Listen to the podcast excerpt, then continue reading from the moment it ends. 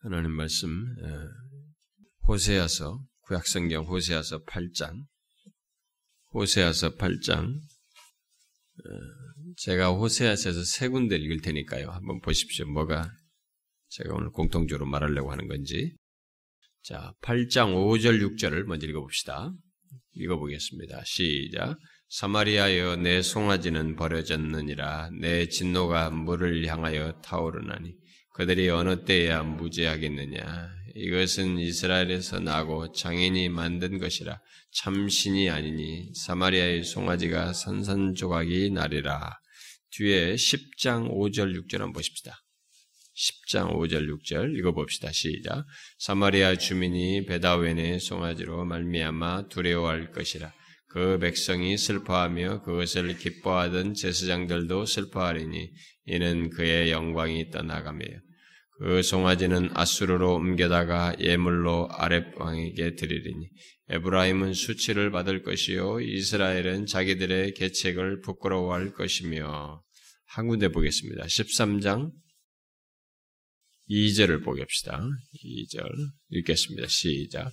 이제도 그들은 더욱 범죄하여 그 은으로 자기를 위하여 우상을 부어 만들되 자기의 정교함을 따라 우상을 만들었으며 그것은 다 은장색이 만든 것이거늘 그들은 그것에 대하여 말하기를 제사를 드리는 자는 송아지와 입을 맞출 것이라 하도다. 우리가 이 아침에 계속해서 살피고 있는 말씀은 하나님에 대해서이죠. 신론에 대해서입니다.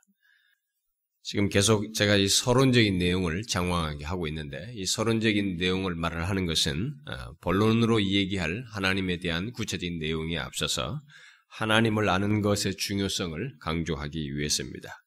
어, 사실 우리들이 하나님을 아는 것 같지만 실상 알지 못하는 많은 어, 모습이 있기 때문에 우리들이 하나님이 아는 지식이 어떠한지를 먼저 살피는 것이 필요하다고 해서 그것을 서론적으로 살피고 있습니다. 호세아 시대와 별로 다를 바 없이 하나님 아는 지식을 버린 현실을 어, 우리들도 가지고 있다라고 하는 것입니다. 그리고 우리는 그동안에 그 원인들이 뭔지를 어, 네 번에 걸쳐서 살피고 가장 최근에는 어, 그것에 뒤이어서 하나님을 아는 지식을 버린 현실 속에서 생기게 되는 하나님 왜곡이 무엇인지 음? 그두 가지를 먼저 얘기를 했습니다.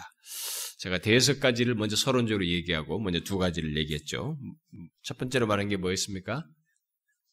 하나님의 형식화, 예. 하나님 왜곡하고 있는 하나님 아는 지식 버린 현실 속에서 하나님 왜곡으로 나타나는 것이 바로 하나님의 형식화라고 그랬습니다. 두 번째로 말한 것은 하나님을 다른 다른 숭배 대상과 혼합해서 혼합된 하나님 개념으로 하나님을 대하고 섬기는 것이다 그랬습니다. 이런 것이 하나님 아는 지식을 버린 현실 속에서 하나님을 왜곡하는 현상으로 나타나는데 그것 또한 우리들에게서 볼 수 있다는 것이죠. 자, 그러면 계속해서 하나님을 아는 지식을 버린 현실 속에서 생기는 또 다른 하나님 왜곡에 대해서 어, 살펴보도록 하겠습니다. 그것은 하나님의 우상화입니다.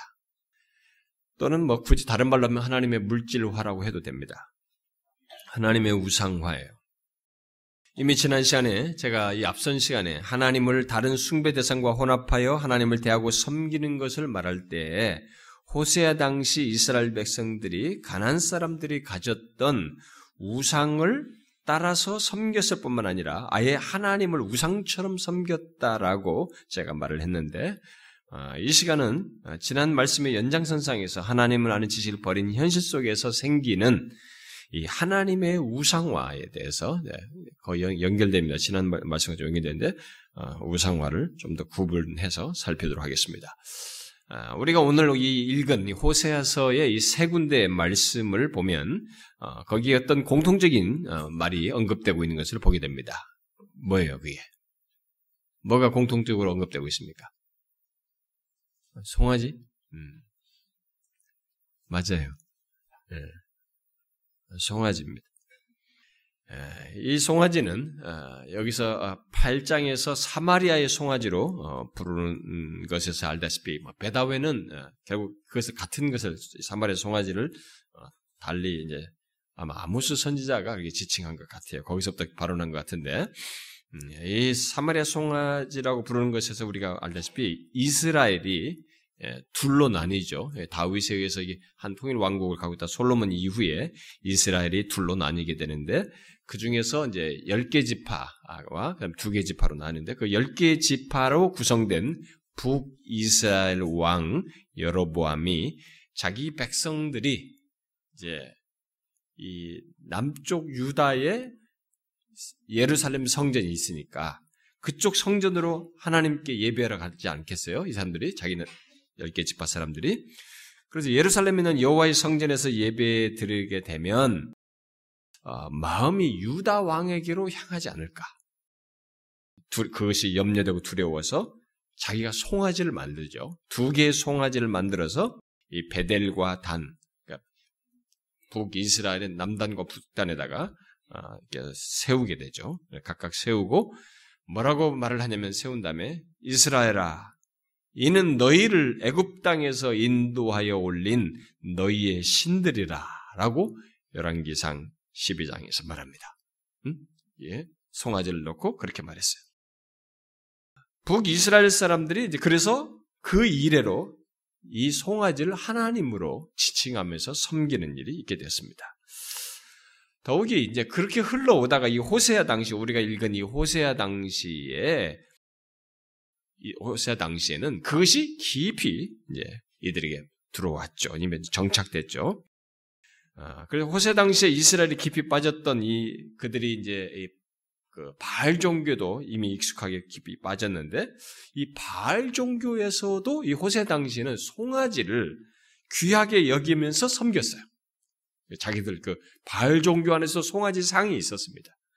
아, 그렇기 때문에 자기들이 좋아하고 쫓아고 사랑하는 바알 종교 그걸 쫓는 거기서도 송아지가 있고 자기들이 전통적으로 지금 송아지 상을 믿고 그것을 여호와라고 하면서 섬겼던 것에도 있으니까 더 공통분모가 있으니까 더 열렬히 이 송아지 상을 섬겼어요.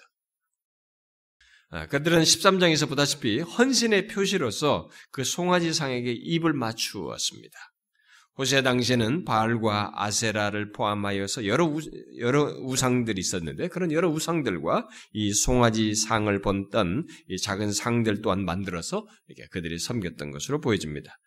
그런데 오늘 우리가 주목할 사실은 아, 이미 여로보암이 금송아지를 세우고 어, 섬기게 했을 때부터 이 송아지상, 특히 금송아지상이 이스라엘 백성들에게 어떤 다른 신을 나타내는 우상으로 만들어진 게 아니고 예, 송아지상을 만들 때 이게 다른 어떤 우상을 지칭해서 만든 게 아니고 예루살렘에 있는 여호와의 성전, 특히 하나님의 임재의 상징인 예루살렘 성 안에 있는 그 법궤, 법궤를 대신하는 것으로서 만들었다고 하는 사실입니다.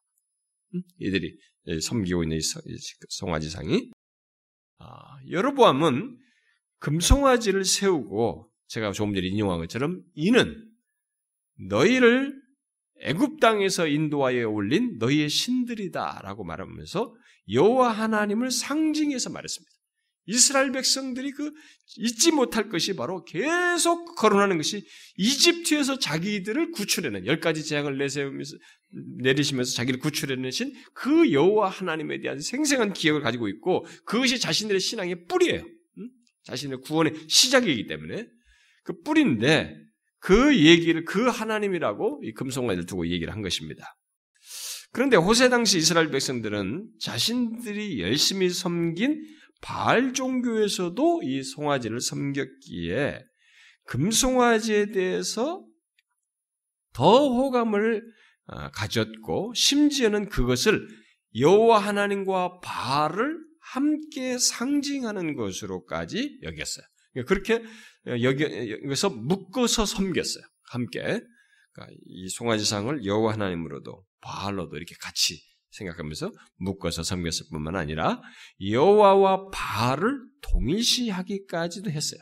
그렇게 하면서 섬기었고 어, 이 송아지상을 여호와와 바알을 동시적으로 섬기는 매개적인 상징물로 여기까지 했습니다.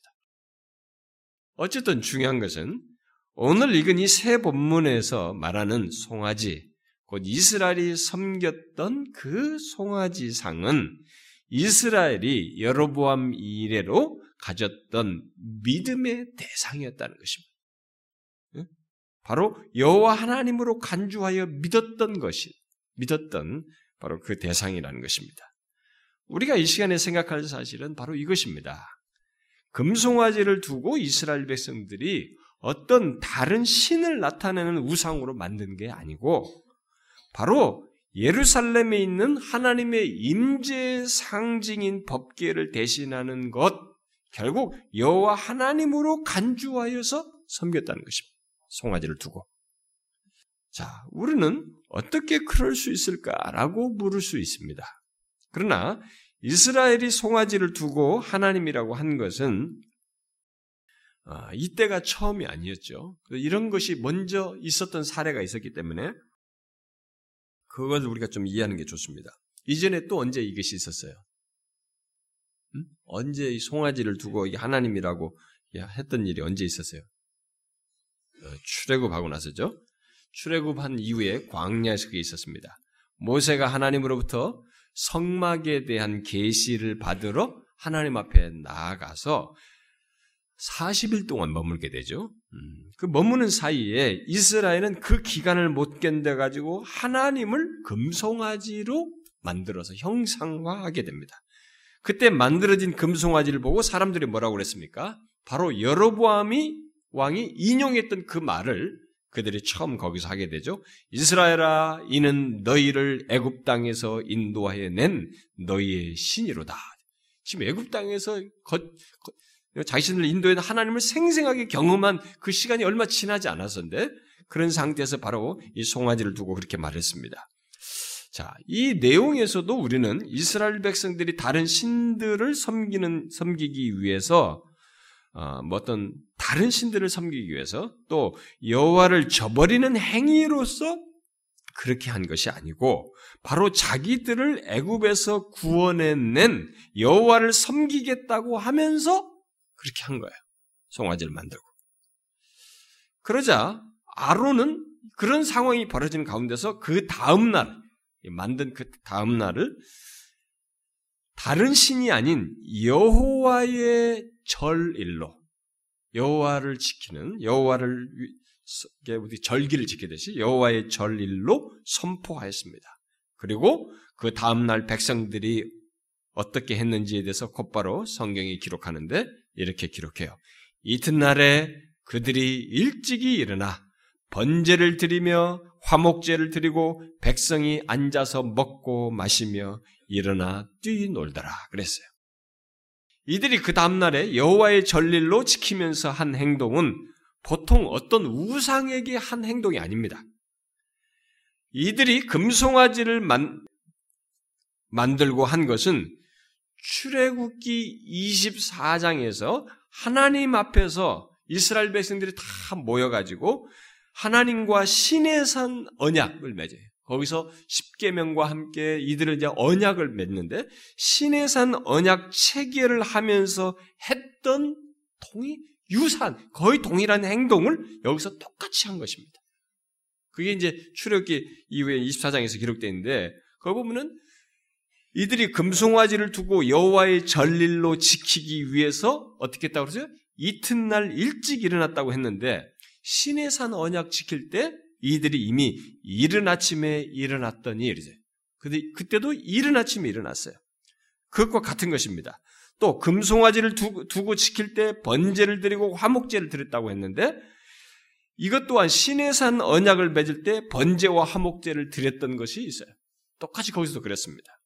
그리고 금송아지를 들고 어, 두고 절 절일을 지킬 때 먹고 마셨다라고 했는데 신의 산 언약을 맺을 때도 이들이 먹고 마셨다라고 기록하고 있습니다. 이런 사실을 볼 때 이스라엘은 자신들이 만든 금송아지를 애굽에서 자신들을 구해낸 여호와 하나님으로 생각하고 그렇게 지킨 거예요. 똑같은 행동을 똑같이 한 것입니다. 그 이후로 이스라엘 백성들은 특히 호세 당시 이스라엘 백성들은 그렇게 일찍이 자기 조상들이 금송아지를 만들어서 하나님이 아닌 다른 우상을 만든 것이 아니라 아예 하나님 자체를 우상화했던 것을 뒤쫓아서 그 송아지상을 하나님으로 여기며 섬기고 있었던 것입니다. 물론 그렇게 할 수 있었던 것은 그들이 하나님을 아는 지식을 버렸기 때문에 이것이 또 이렇게 사회에 보편화되고 이스라엘 호세 당시 사람들 사이에 크게 만연해진 것이죠. 그런 상태에서 하나님의 우상화는 크게 심각한 문제가 하나님만이 버린, 버린 지식, 하나님만은 지식을 버린 현실 속에서 크게 심각한 문제가 아니었어요. 오히려 하나님을 여전히 염두에 두고 섬긴다고 생각했기 때문에 안심했고 이 송아지를 섬긴 데서도 능동적으로 섬겼습니다. 그래서 우리가 아까 13장 2절에서 보다시피 송아지와 입을 맞추면서 그렇게 섬겼어요. 여기서 우리는 한 가지 질문을 자연스럽게 하게 됩니다. 그것은 소위 하나님을 믿는다고 하는 이스라엘 백성들이 어떻게 하나님을 이렇게 변형시킬 수 있을까라는 거예요. 어떻게 이 하나님을 우상화할 수 있을까라는 것입니다. 하나님으로부터 십계명을 받았고 그 계명 중에는 자기를 위하여 그 어떤 형상도 만들지 말라고 하셨는데 어떻게 이들이 하나님을 이렇게 우상화했을까? 특히 신해산 광야에서 금송아지를 만들었을 때는 하나님으로부터 십계명을 받고 신해산 언약을 맺은 지 얼마 안 되세요. 겨우 뭐 조금 잠깐 뒤에요. 그런데 그렇게 했습니다. 어떻게 그럴 수 있을까? 우리는 하나님을 우상화한 처음 상황에서 그 힌트를 얻게, 얻을 수 있습니다. 물론 그 배경과 과정은 북이스라엘 여로보암이 만들 때나 또 그 이후로 이스라엘 백성들이 특히 호사시대 이스라엘 백성들이 하나님 우상화에 섬길 때나 별반 다르지 않습니다만 그 힌트는 첫 번째 만들었을 때서 우리가 얻을 수 있습니다. 그러면 소위 하나님의 백성들이 어떻게 하나님을 우상화할 수 있었는지 그 처음 것을 가지고 좀 힌트를 얻어서 생각해 보면 어떻게 해서 이들이 하나님을 우상화했을까? 이 질문에 대해서 굉장히 많은 답을 할 수, 우리와 적용해서도 말하면은 더 많은 대답을 할 수 있습니다. 굉장히 많은 걸 생각할 수 있는데, 최초에 만들었던 그 배경 속에서 가장 실제적이고 또 우리에게 공감을 주는 중대한 한 가지 사실이 있습니다. 오늘은 제가 그 한 가지만 말하려고 합니다. 그게 뭘까요? 어떻게 해서 최초를 한번 생각해 보면 됩니다. 이스라엘 백성들이 금송아지를 처음 그 시내산에서 만들 때 어떻게 해서 하나님을 믿는 이들인데 하나님을 우상화할 수 있었을까? 거기에 배경을 보면은 이유가 될 만한 답이 있어요. 뭘까요? 한 가지만 제가 얘기하려고 한다는데 그 하나는 잘 들어보세요, 여러분들. 여러분과 우리가 굉장히 밀접하게 관련되어 있습니다. 미래에 대한 불안과 두려움을 나름 신앙적으로 해결, 해소해 보려고 하는 가운데서 취한 것이. 하나님의 우상화의 그 배경이 뭐가 있냐면, 현재를 보면서 미래에 대한 불안과 두려움을 해소해 보고 싶었어요. 근데 자기들이 하나님 믿는 사람이니까 다른 이방신들처럼 해소 안 하고 하나님을 끼고 해소하기 위해서 거예요. 그러다 보니까 하나님을 우상화한 것이. 시내산에서 처음 금송아지를 만들 때에도 이스라엘 백성들은 모세가 산에 올라가 가지고 더디 온 더딘 것을 올라가서 더딘 것을 보고 자신들의 앞날을 걱정했어요. 앞으로 어떻게 될 것인지에 대해서 굉장히 불안해했습니다. 그래서 아론에게 와서 이렇게 말했죠. 일어나라. 우리를 위하여 인도할 신을 만들라. 이렇게 말했어요. 불안해서 앞으로 어떻게 인도해, 누가 인도하는지 안 보이는 거예요, 이제.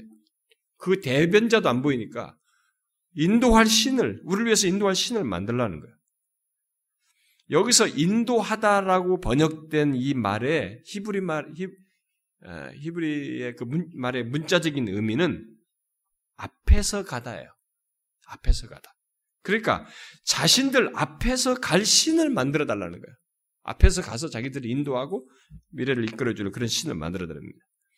그리고 애굽에서부터 지금까지 자신들을 인도해 오던 모세를 대신해서 해달라는 것입니다. 그렇게 그들은 미래가 불안했습니다. 그래서 지금까지 인도해온 하나님을 그들이 보고 들은 주변 나라의 신들처럼 형상화하게 아, 형상화해서 갖기를 원했죠. 그래서 이 송아지 쪽으로 형상으로 만드는 것인데 자, 그런 배경이 있어요. 그런데 또 북이스라엘에서 금송아지를 만들어 세운 여로보암 왕도 같은 맥락이 있어요. 그도 그 두 금송아지를 만들 때 그도 미래가 불안했습니다. 자기 백성들이 유다 왕에게 돌아갈까 염려해서 그 예루살렘 성전에 하나님의 임재를 드러내는 법계를 대신할 것으로 출애굽 때 하나님을 형상한 것을 빌어서 금송아지를 두고 여호와 하나님에 대한 신앙을 그것으로 드러내기를 원했습니다. 호세아 당시 이스라엘 백성들도 마찬가지였어요. 그들은 우상을 쫓고 하나님을 우상화한 그 송아지를 섬긴 것은 똑같이 그들이 자신들이 상당히 번 2세 당시니까 이때 당시에 상당히 부유했던 시대인데 현재 안정된 삶의 삶에서 더욱 안정된 삶뿐만 아니라 더욱 풍성한 삶을 이렇게 결국 부유한 삶을 미래에도 계속 갖기를 원했습니다. 현재와 같은 이런 안정된 삶이 깨지지 않고 계속 갖기를 원했던 것이죠. 자, 여기서 우리가 질문이 여기서 참 흥미있는 걸 발견합니다. 사람들이 현재 부유하고 현재 안정적이어도 미래에 대한 불안을 갖는다는 거예요. 야, 이 안정이 계속되겠나? 여러분, 우리 뭐 삼성이나 이런 사람들이 막, 이게 뭐, 세계가 놀랄 정도로 그 돈을 벌잖아요, 지금. 음? 유럽이나 이런 데 보면 막 놀랍니다. 한 기업이 저렇게 돈을 많이 번다는 거예요. 그런데도 계속 불안해합니다. 계속 가겠나? 부자도 그런 것이에요. 이들이 그런 것입니다. 이런 차원에서 사람들이 불안해하고 두려워한다는 것을 우리가 여기서 보게 됩니다. 그러니까 이 미래에 대한 불안은 현재 안정되지 못한 상황과 현실 때문에도 가지기도 하고 또 자신의 욕심에 취한 기대, 아, 내, 내, 자기가 미래는 좀 이렇게 더 부유해지고 좀더 좋은 집을 사고 또 뭘 하고 이렇게 미래에 대한 욕심에 취한 기대와 목표 때문에도 불안해할 수 있어요. 미래에 대한 불안을. 어떤 사람들은 막 미래 막 자기가 계획을 엄청나게 세워놔요. 자기 현실과 상당히 동떨어지는데 그리고 거기다 무슨 빚을 지거나 뭐 어떻게 돈을 쓰거나 이렇게 투자를 해놓고 그것을 채우기 위한 불안에 이게 이게 채워지겠나 그런 미래에 대한 불안을 갖기도 합니다. 어떤 사람은 또 막연히 미래의 안정된 삶을 생각하면서 불확실하기 때문에 그것이 불확실하기 때문에 이런 미래 불안을 갖기도 합니다. 아, 어쨌든 그렇게 여기 부유한 환경에서도 이런 미래에 대한 불안을 가질 수 있다는 것을 호세아 시대에서 보여줍니다. 곧 부자도 미래에 대한 불안, 불안을, 불안을 갖게 되고 두려워하는 것이 있을 수 있다는 것입니다. 이 호세아 당시 사람들이 바로 그런 차원에서 바알을 섬기고 송아지를 섬겼던 것이에요. 사람들은 본능적으로 미래에 대한 불안과 두려움을 갖, 갖는 것이 보편적인데 일반적으로 본능적으로요. 여러분들도 그렇죠? 오늘 말씀을 여러분들이 잘 들어보셔야 됩니다. 그런 부분에 대해서 그러면 특별히 그런 불안과 미래에 대한 불안과 두려움을 어떻게 해소하는지를 잘 보셔야 됩니다. 보통 하나님의 우상화는 미래에 대한 불안을 갖고 그것을 어떻게 해소하는, 해소하는 과정 속에서 보통 만들어요. 하나님의 우상화를 하게 됩니다. 사람들은 미래에 대한 불안과 두려움을 해소하기 위해서 나름의 방법들을 쓰게 됩니다. 아, 특히 종교적인 방법을 많이 쓰죠. 그 과정에서 그래서 사람들의 우상도 섬기는 것입니다. 그래서 뭐 미래가 불안하니까 다 우상들, 아, 종교도 갖고 우상도 하는 그런 모습을 보게 되죠. 그런데 문제는 소위 하나님을 믿는다고 하는 사람들이에요. 소위 하나님을 믿는다고 하는 사람들도 미래에 대해서 불안해하고 두려워해서 하나님을 찾고 하나님을 구하는데 이 과정 속에서 성경적으로 하지 않냐고 성경이 하나님을 알고 행하는 행하지 않고 자기의 본능을 쫓아서 하나님을 우상화함으로써 그것을 해소하려고 하는 일을 한다는 것입니다. 하나님의 우상화는 여러 가지 이유로 할 수 있는 것이지만 가장 실제적이고 현실적인 이유는 과거 이스라엘 백성들이 드러내었던 이유예요. 곧 미래에 대한 두려움과 불안을 하나님을 빌어서 왜곡되이 해소하려고 함으로써 갖는 것입니다. 그야말로 소위 하나님을 믿는 자들의 하나님의 우상화는 미래에 대한 불안과 두려움을 나름 신앙적으로 좀 더 정확히 말하면 여호와 하나님을 믿는 틀 속에서 해소해 보려고 하는 가운데서 그 미래의 불안을 해소하고 앞서서 나를 인도할 하나님을 자신을 위해서 가시화하고 물질화함으로써 갖게 된다 이 말입니다. 그러면 이스라엘이 미래의 불안을 해소하고 앞서서 자신들을 인도할 하나님을 금송아지로 가시화하고 형식화한 것을 오늘날 우리들은 어떻게 알고 있을까? 우리는 그것을 어떻게 해서 하나님의 우상화를 할까? 오늘날 교환의 사람들도 하나님께서 자신을 인도하신다는 것을 또 인도하실 것을 가시화하고 이렇게 물질화하는 현상이 있죠. 똑같이 있습니다. 자, 무엇으로 가시화합니까? 무엇으로 가시화해서 확인하려고 합니까? 하나님께서 나를 인도하신다는 것, 또 인도할 것을 무엇으로 가시화하려고 그래요? 한번 생각해 보십시오. 이들은 그걸 가시화하기 위해서 금송아지라는 것으로 했어요. 오늘날은 무엇으로 가시화합니까? 미래에 대한 불안과 두려움을 진정시키는 것으로 가장 크게 의존하는 것, 그야말로 하나님을 가시화하는 것이 무엇이냐는 거예요. 돈. 맞습니다. 여러분, 이거 잘 생각하셔야 됩니다. 이스라엘이 하나님을 금송아지로 가시화하고 물질화한 것을 오늘날은 거의 돈으로 하고 있습니다. 우리는 오늘날 교회와 교회 안에 있는 사람들이 하고 있는 이 하나님의 우상화를 보아야 합니다. 이 하나님의 우상화는 미래에 대한 불안을 나름 하나님을 믿는 방식으로 해소하려는 가운데 만드는 것이어서 잘 간파하지 못할 뿐만 아니라 문제가 있다고도 생각지 않습니다. 성공이든 번영이든 결국 돈을 통한 미래의 불안을 해소하려는 마음을 하나님을 운운하며 신앙적으로 승화시켜서 드러내는 것이기 때문에 당사자들은 별 문제가 없다고 생각해요.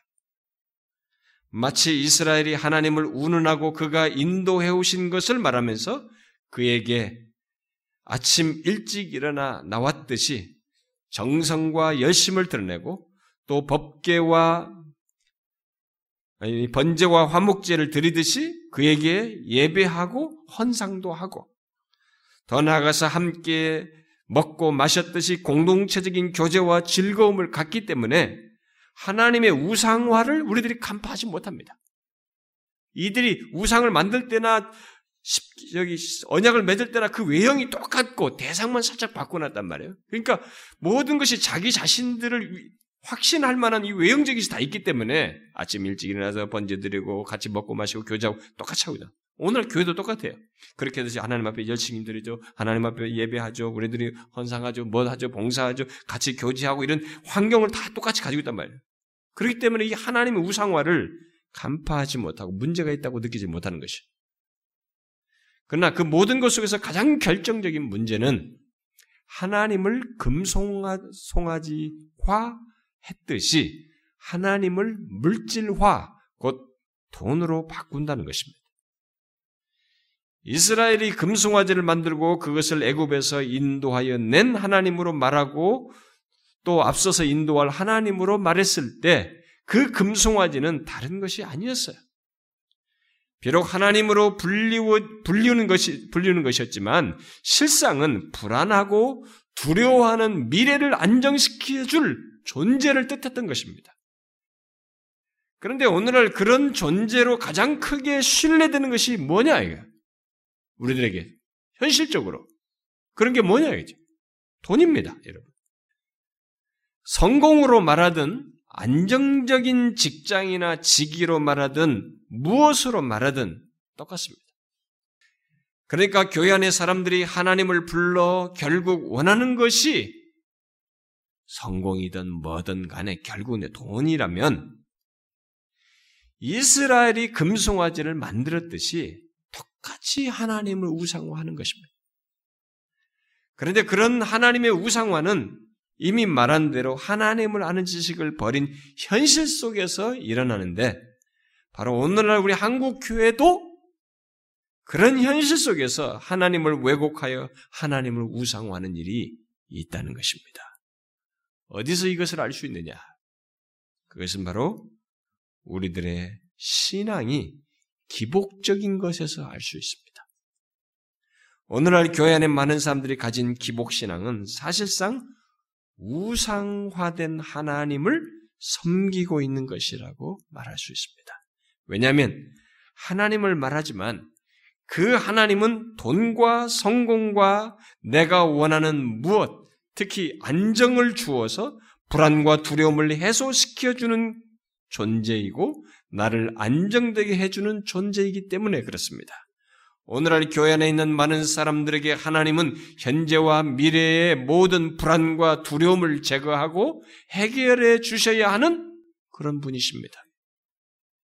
그래서 그들은 하나님을 자기 자신의 사업이든, 가정의 안정이든, 뭐 육신의 건강이든, 자녀들이 잘 되는 것이든, 결국 현재와 미래의 삶에서 불안 요소를 제거하고 잘 되게 해주어야 하는 분으로 믿고자 하는 것이죠. 여러분, 그런 차원에서 오늘날 교인들과 오늘날 교인들이 소위 하나님께 기도드리는 내용을 한번 살펴보세요. 여러분 자신들부터 체크해 보셔도 되고, 우리가 흔히 듣는 기도를 보면 됩니다. 굉장히 많은 사람들이 하나님을 찾아 구하는 내용이 이런 내용들이에요. 하나님을 빌어서 자기 문제 다 잘 되게 해주고 미래의 불안을 해소해주는 그런 내용들입니다. 주님께서 가르쳐 주신 기도, 일명 주기도의 처음 세 가지 내용을 개인 기도로 하는 사람은 참 찾아보기 힘듭니다. 하나님의 우상화를 확인해 보려면 여러분들이 하나님의 우상화에 그 하고 있는지 여부를 확인해 보려면 하나님을 왜 찾는가? 또 하나님을 찾아 무엇을 구하는지를 보면 어느 정도 알 수 있습니다. 기복적인 차원에서 하나님을 찾고 구하고 있다면 그는 하나님을 우상화하고 있는 것이 분명합니다.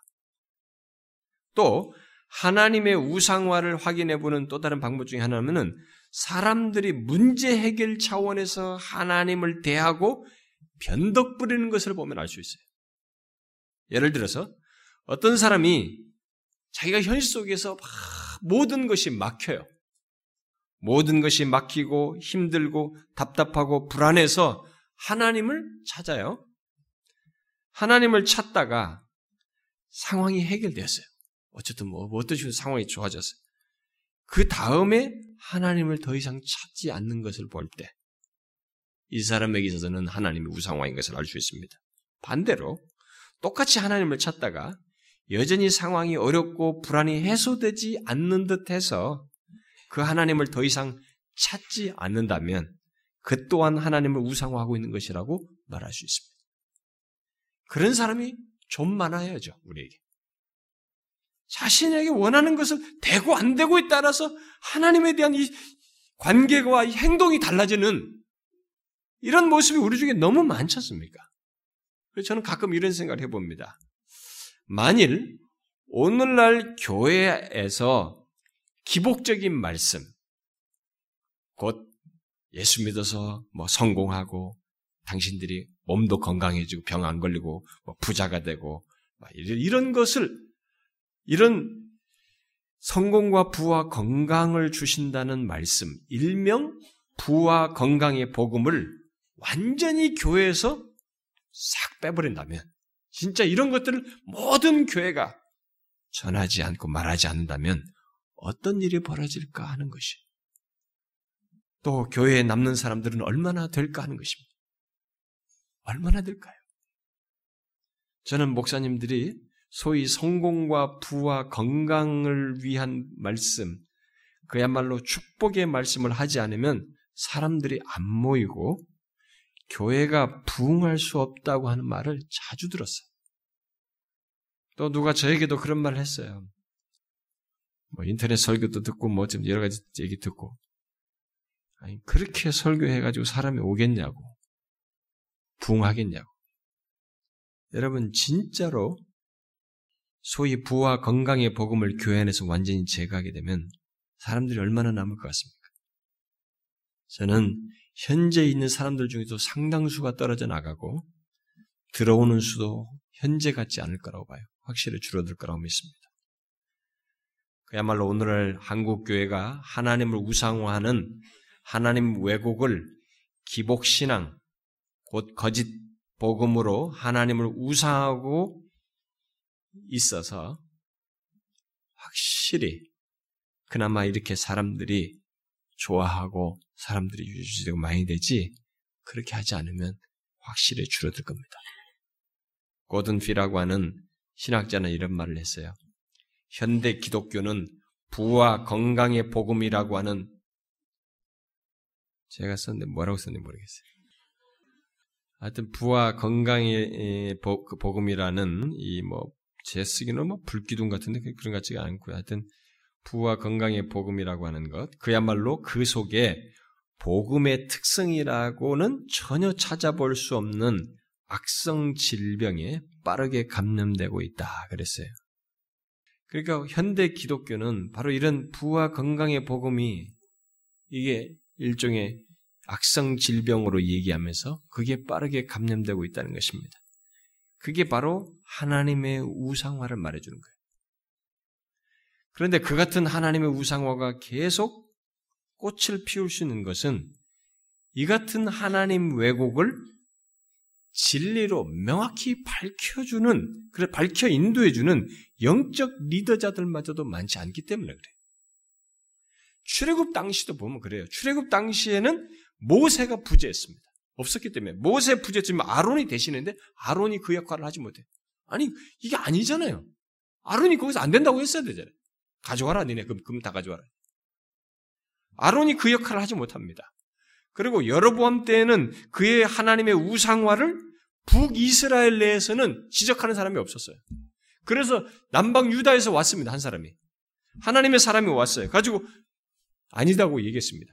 그러니까 여러분 잡으라 그랬어요. 잡으라고 손이 펴니까 얘가 손이 말라가지고 징계를 받죠. 그래서 결국 그가 기도해서 다시 회복됐어요. 그리고 그는 떠났습니다. 근데 이 사람을 누가 죽게 만듭니까? 북이스라엘의 한 늙은 선지자가 하나님의 계시를 받았다고 하면서 거짓말을 얘기해가지고 이 사람을 죽게 만듭니다. 안 돼요. 북이스라엘에는 여로보암의 하나님 왜곡을 진리로 밝혀서 인도해 줄 사람이 없었습니다. 호세아 당시에 이스라엘 백성들이 하나님을 우상화했을 때도 별반 다르지 않았습니다. 우리가 이미 하나님 아는 지식을 버린 원인을 살필 때 말했습니다만 당시 영적 리더들인 제사장들부터 하나님의 율법을 잊고 그를 아는 지식을 버림으로써 바르게 인도하게 하는 인도하기는커녕 오히려 하나님의 우상화를 조장했어요. 그것이 자신들의 밥줄이었어요. 오히려 그러니까 더 조장했습니다. 이렇게 하나님의 우상화는 현실 속에는 다 그것이 더 꽃피울 수 있는 조건이 그걸 막는 자가 없었어요. 저는 오늘 한국 교회 안에 기복 신앙을 통해서 하나님의 우상화가 꽃피우고 있는 그 이 이유도 하나님의 우상화를 하나님의 진리로 명확히 밝혀서 인도해주는 영적 리더들이 상대적으로 적고 너도 나도 오히려 그, 그렇게 해야만이 성공한다는 생각 속에 기복신앙을 통한 하나님의 우상화를 조장하는 영적 리더들이 상대로 더 많기 때문에 이렇게 꼽히고 있다고 봅니다. 여러분은 현재 우리들이 하나님을 우상화해서 하나님을 왜곡하는 일이 상당히 많이 있다는 사실을 알고 있습니까? 그러니까 오늘날 교회 안에 있는 사람들이 옛날 이스라엘의 금송아지를 두고 이것이 너희를 애굽에서 인도하여 올린 너희의 신이요 미래의 불안을 해결해 줄 신이라고 말하면서 하나님을 우상화한 것과 별로 다를 바 없는 하나님의 우상화를 하고 기복신앙을 통해서 그, 그 일을 크게 하고 있다는 사실을 알고 있느냐는 거예요. 기복신앙이 나쁘다고 말하는 사람은 제법 있어요. 그러나 그것이 하나님을 왜곡하고 있다고 생각하는 것, 외롭다고 생각하는 것, 특히 하나님을 우상하고 우상화하는 것으로 알고 그것을 중대하게 여기면서 말하고 그런 신앙에서 돌이키도록 권면하고 회개를 촉구하는 일은 상대적으로 적습니다. 그러나 과거 이스라엘 백성들이 하나님을 금송하지 화하여서 하나님을 우상화한 것처럼 또 그렇게 하나님을 심각하게 왜곡한 것처럼 오늘날 기복신앙도 똑같이 하나님을 우상화해서 하나님을 왜곡하고 있습니다. 중대하고 심각하게 왜곡하는 거예요. 이건 심각한 것입니다. 워낙 다수가 좁고 보편적이어서 그래도 되는 것처럼 이렇게 그런 식으로 기복신앙 속에서 살아도 이게 문제가 되지 않는다고 생각하면서 사람들이 하고 있고, 그리고 너무 다수니까 못 건드리고 있습니다만은 이 문제는 심각한 것이에요. 하나님을 왜곡하고 있는 것입니다. 아니, 왜곡하여서 믿고 있는 것이고, 결국 하나님을 우상화하는 것입니다. 오늘날 교회들은 또 신자들은 이 같은 하나님의 왜곡을 간파하지 못하고 있습니다. 이거 간파해야 됩니다. 그리고 심각하게 여기서 하나님 앞에서 다뤄야 됩니다. 여러분 자신도 이것을 한번 살펴보셔야 됩니다. 하나님을 말하지만 그 하나님이 미래에 대한 두려움과 불안을 해소해주는 대상이고, 결국 돈과 같은 존재요, 돈을 얻게 해주는 대상, 곧 돈을 얻게 해주는 다양한 성공을 주는 대상이라면, 그는 하나님을 잘못 믿고 있는 것입니다. 아니 하나님을 왜곡하여서 믿고 있는 것이요 하나님을 우상화하고 있는 것입니다. 예수 안 믿는 사람들과 다른 게 뭡니까? 미래에 대한 불안과 두려움을 하나님 안에서 해결하려고 한다는 것. 뭐 이게 다르면 다른 것이죠. 근데 여러분 어떻습니까? 여러분은 미래에 대한 두려움과 불안 대신에 주권적인 하나님, 미래에 대한 주권을 주신 하나님, 내일을 주장하셔서 내일도 오늘처럼 만나를 주실 하나님을 믿습니까? 그것이 하나님을 바르게 믿는 것이에요. 바르게 아는 자인 것입니다. 명색이 예수, 예수 믿는 사람이니까 미래에 대한 불안과 두려움을 하나님과 연관 짓기만 할 뿐, 그 하나님을 돈으로 표현되는 하나님, 곧 돈을 잘 벌게 잘 벌 수 있는 길과 성공을 줄고 주고 또 완전한 건강을 주는 하나님이고 결국 돈으로 드러나는 하나님을 열망하고 구한다면 그는 예수를 안 믿는 사람들과 별로 다를 바 없는 것이에요. 하나님을 우상화하고 있는 것입니다. 사실상 하나님을 제대로 알고 있지 않은 것입니다. 여러분 하나님을 정확히 아셔야 합니다. 하나님은 그런 분이 아니십니다. 결코 그렇게 우상화할 수 있는 분이 아니신 것입니다. 성경에 계시된 하나님은 그렇게 우상화할 수 있는 존재가 아닙니다. 하나님은 우리의 원함에 의해서 좌우되거나 제한을 받을 수 있는 분이 아니십니다. 하나님은 주권자이십니다. 하나님은 우리의 필요를 살피시고 허락하시는 분이시지만 그 모든 것에서 허락하시는 것에 있어서 주권자예요. 그 때문에 오히려 우리는 미래에 대해서 그렇게 주권적이시기 때문에 오히려 미래에 대해서 두려워하지 않을 수 있어요. 오히려 더 염려하지 않을 수 있습니다. 하나님은 늙은 아브라함에게 아들을 약속하고 약속 아들을 줄그 미래에 대해서 주권적으로 인도하셨어요. 그래서 불가능한 백세 주셨습니다. 성경은 하나님께서 그 그런 식으로 하나님의 백성들의 미래를 주권적으로 허락하신 사례를 수도 없이 기록하고 있습니다. 이스라엘 백성들에게 가나안을 약속하시고 그 약속을 지키신 것을 보십시오. 그게 바로 하나님이십니다. 이스라엘은 미래에 대해서 두려워하고 염려했지만 하나님은 그들이 염려하는 미래를 아무런 문제 없이 지나게 하셨어요. 마침내 가나안에 들어가게 하셨습니다. 하나님은 그렇게 주권적이신 것입니다. 우리의 미래에 대해서 말씀하신 대로 이끄시는 분이신 것이에요. 미래는 인간의 영역이 아닙니다. 그래서 염려하게 됩니다만은 사람들이 그냥 앞서서 괜히 염려를 그 때문에 염려를 하지만은 그 영역은 하나님의 것입니다. 미래 영역은 하나님의 것이에요. 그래서 가나안으로 들어가기 전 이스라엘에게 모세가 말한 게 뭡니까?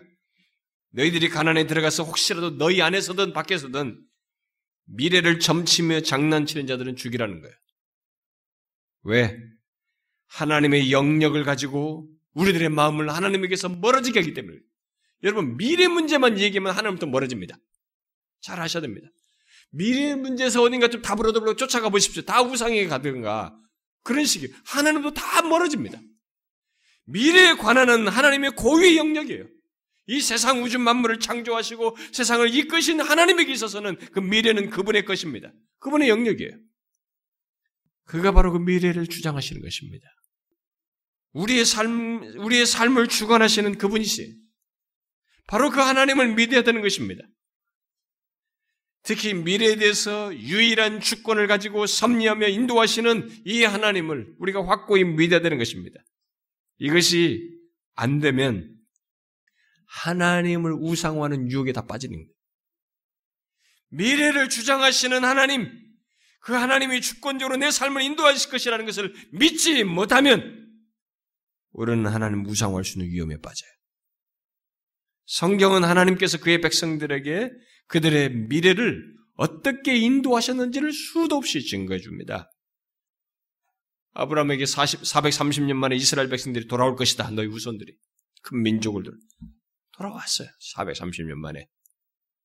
그 엄청난 미래예요. 빈틈없이 주권적으로 하셨습니다. 예로 한 개인의 삶에서도 여러분 야곱 같은 사람 보십시오. 자기가 광야에서 돌베개 베고 잠을 자고 아침에 어떻게 돼? 이 어떻게 저기까지도 가며 혼일로 모든 것이 미래가 불안했어요. 그래서 하나님께 기도했죠. 근데 하나님께서 어떻게 했습니까? 미래를 주장하셨습니다. 베델로 돌아오게 하셨어요. 그분이 반드시 하십니다. 자기 백성의 삶의 미래에 대해서 주권자라고 하는 것이 무엇인지를 그렇게 정확하게 드러내셔요. 우리의 미래에 대한 하나님의 주권은 우리가 생각하는 것만큼 허접하지가 않습니다. 어? 허름하지가 않습니다. 막연하지도 않습니다. 가능성 정도의 그런 가능성 정도를 드러낸 주권도 아닙니다. 비록 미래가 내 맘대로 안 될 수는 있어요. 내 맘대로, 내 맘대로 되는 것이 하나님의 주권이 아니니까. 내 맘대로 안 될 수 있지만, 우리의 미래에 대한 하나님의 주권은 한 가지가 확실합니다. 그게 뭐겠어요? 하나님께서 우리의 미래에 대해서 드러내신 주권은 우리에게 선이 되도록 하는 미래예요. 하나님 편에서 생각하시는 내가 생각 못할 하나님이 궁극적으로 내가 인정하게 될 것인데 선이 되게 하시는 미래입니다. 단순히 이 세상에서 잘 살고 또 잘 먹고 잘 사는 것, 그런 것이 아니라 거룩하고 흠이 없는 백성으로서 영원한 영광으로 나아가게 하는 그런 미래예요. 그런 미래를 위한 주권을 드러내시는 것입니다.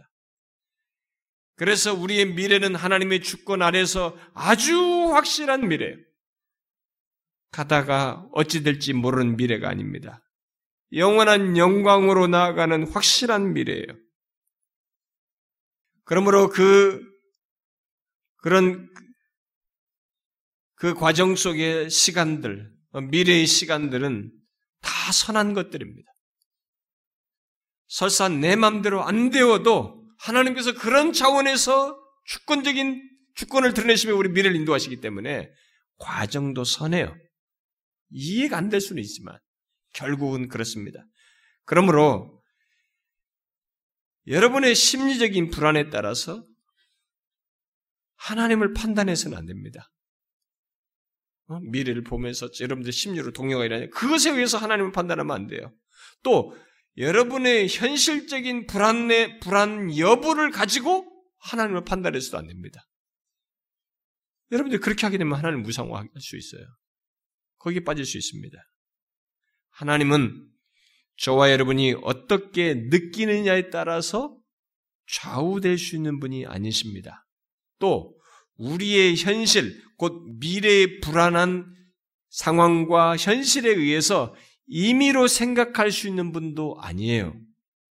또 우리가 그렇다고 그렇다고 해서 그런 식으로 한다고 해서 하나님이 달라지는 것도 아닙니다.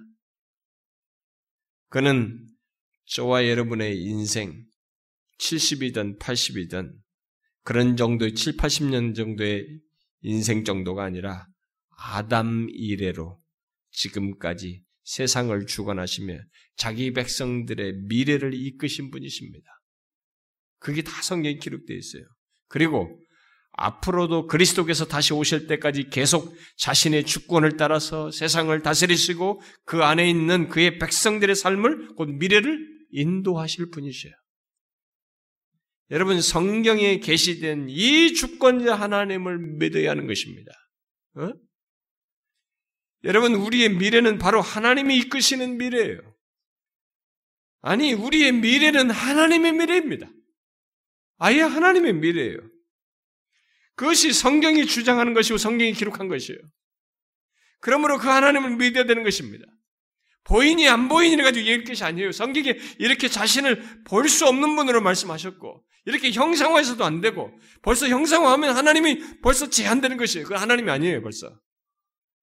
그는 영이시며 자기 백성들에게 말씀하신 것을 그 대신 인격적인 방법으로 말씀하시고 이루시는 그런 주권적인 하나님이십니다. 우리의 미래 속에서 우리에게 선이 되게 하실 그런 주권자 하나님이신 것입니다. 이것을 머리로 하는 것을 넘어서서 삶 속에서 절절하게 체험적으로 믿어야 되는 것입니다. 불안할 때마다, 힘들 때마다 상황이 좀 어렵기만 하면 또 금송아지 만들려고, 또 하나님을 우상화하려고 하는 이 유혹에 빠져서는 안 되는 것입니다. 그때마다 기복적인 태도로, 뭐 현실이 되느냐 안 되느냐 이걸 가지고 하나님을 현금화하려고 하고 현실화해서 그것이 있어야만이 하나님이 있는 것처럼 이렇게 생각하면 안 되는 것입니다. 그게 하나님의 우상화예요. 이 하나님을 아는 지식을 말하면서 제가 이런 내용들을 정확하게 배경적으로 얘기할 때 이런 시각에 비추면 우리들이 너무 하나님을 대충 믿습니다. 다 자기 좋은 거예요, 그냥. 하나님 이 얘기하면서 자기 기분 좋고 뭐 느끼고 뭐가 기분이 좋은 걸 가지고 은혜 받고 뭐 했다고 다 하는 것입니다. 하나님을 정확히 알아야죠. 하나님이 어떤 분이신지 알아야죠. 그분이 뭘 원하시는지 알아야죠. 그분의 성품이 어떤지를 알아야 되죠. 그래서 그분과 우리의 인격적인 관계가 어떠해야 하는지도 알아야죠. 그분이 선하신 것조차도 제대로 이해 못하면서 그분의 이런 주권적인 것조차도 제대로 이해 못하면서 다 그의 선하심까지 왜곡해서 자기 주관적으로 그 하나님을 믿는 그러다 나중에 어쩌려고요? 내가 믿었던 하나님이 꽝이면 어쩌겠어요? 그럴 사람이 많아요. 여러분, 성경 처음부터 끝까지 우리가 알아야 할 하나님 중에 하나가 나중에 본론에서 나오겠습니다. 하나님은 주권자예요. 주권적인 하나님이십니다. 이게 안 믿어지는 사람은 예수를 잘못 믿고 있는 것입니다. 다른 신 섬기듯이 하나님을 믿는 것입니다. 다른 신과 근본적으로 다른 것 중에 하나가 유일한 주권자예요.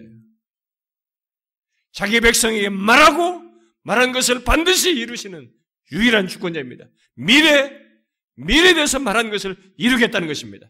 자기 백성인들 자기가 어떻게 하겠다고 말했는지 너희들을 지키겠다고 말했고 언약을 세워서 언약 안에서 성실하겠다고 말하다면 진실로 신실한 주권자라는 거예요. 그렇게 하겠다는 것입니다. 이걸 믿으셔야 됩니다. 결국 선이 되게 하시는 주권자이십니다. 이 하나님을 믿으셔야 됩니다. 성경이 계시하고 있는 이 하나님을 그대로 생생하게 믿으셔야 합니다. 불안한 상황에서도 답답한 상황에서도 언제 광야를 지나서 가난 갈 것인가라는 이 막막해 보이는 상황에서도 믿어야 하는 것입니다. 어떻게 됐어요? 그들이 그 다음에 어떻게 됐습니까? 가난에 갔지 않습니까? 하루도 빠지지 않냐고 하나님이 만나를 줬지 않습니까? 새로운 만나를 매일 주어서 먹여서 들어가게 하시지 않았습니까? 그 하나님이에요. 우리가 믿을 하나님이 그 하나님입니다. 이 부분에서 조금 더 의심이 있어서는 안 되는 것입니다. 사랑하는 지체 여러분, 이 하나님을 체험적으로 알기를 구하십시오. 이 계시된 그 말씀, 그 하나님이 여러분들의 머릿속에 맴도는 것이 아니라 답답한 상황에서도 그 하나님을 믿는 체험적인 삶 속에서 믿는 그 경험적인 알을 가지라는 것입니다. 여호와를 알되 힘써 여호와를 알기를 구하십시오. 바로 그렇게 체험적으로 삶 속에서 알기를 구하십시오. 기도하겠습니다. 우리가 생각하는 것보다 우리에 대해서, 우리의 미래에 대해서 더 치밀하게 계획을 가지시고 인도하시는 우리 하나님 아버지 감사합니다. 우리가 너무 무지하고 어리석고 약하여서 현재가 조금 불안하면 현재가 상황이 안 좋으면 미래에 대한 염려 속에서 하나님을 우상화하려고 하는 유혹에 빠지게 됩니다. 주여 우리가 정령 하나님을 우상화하지 아니하고 우리의 미래에 대해서 주권적인 은혜로 우리를 인도하시며 우리의 삶을 최종적으로 영원한 영광으로 나아가도록 모든 것이 선이 되도록 인도하시는 하나님을 의심 없이 믿고 나아가는 우리 모두가 되게 하여 주옵소서. 주여 하나님을 제대로 알고 주권적인 하나님을 그 계시된 대로 제대로 알고 삶 속에서 체험적으로 알고 믿음에 나아가는 저희들 되게 하여 주옵소서. 하나님을 왜곡하는 어리석음에 빠지지 않도록 여기 사랑하는 지체들을 성령이여 감화 감동하여 주시고 깨닫게 하셔서 이끌어 주시옵소서. 예수 그리스도의 이름으로 기도합나이다. 아멘.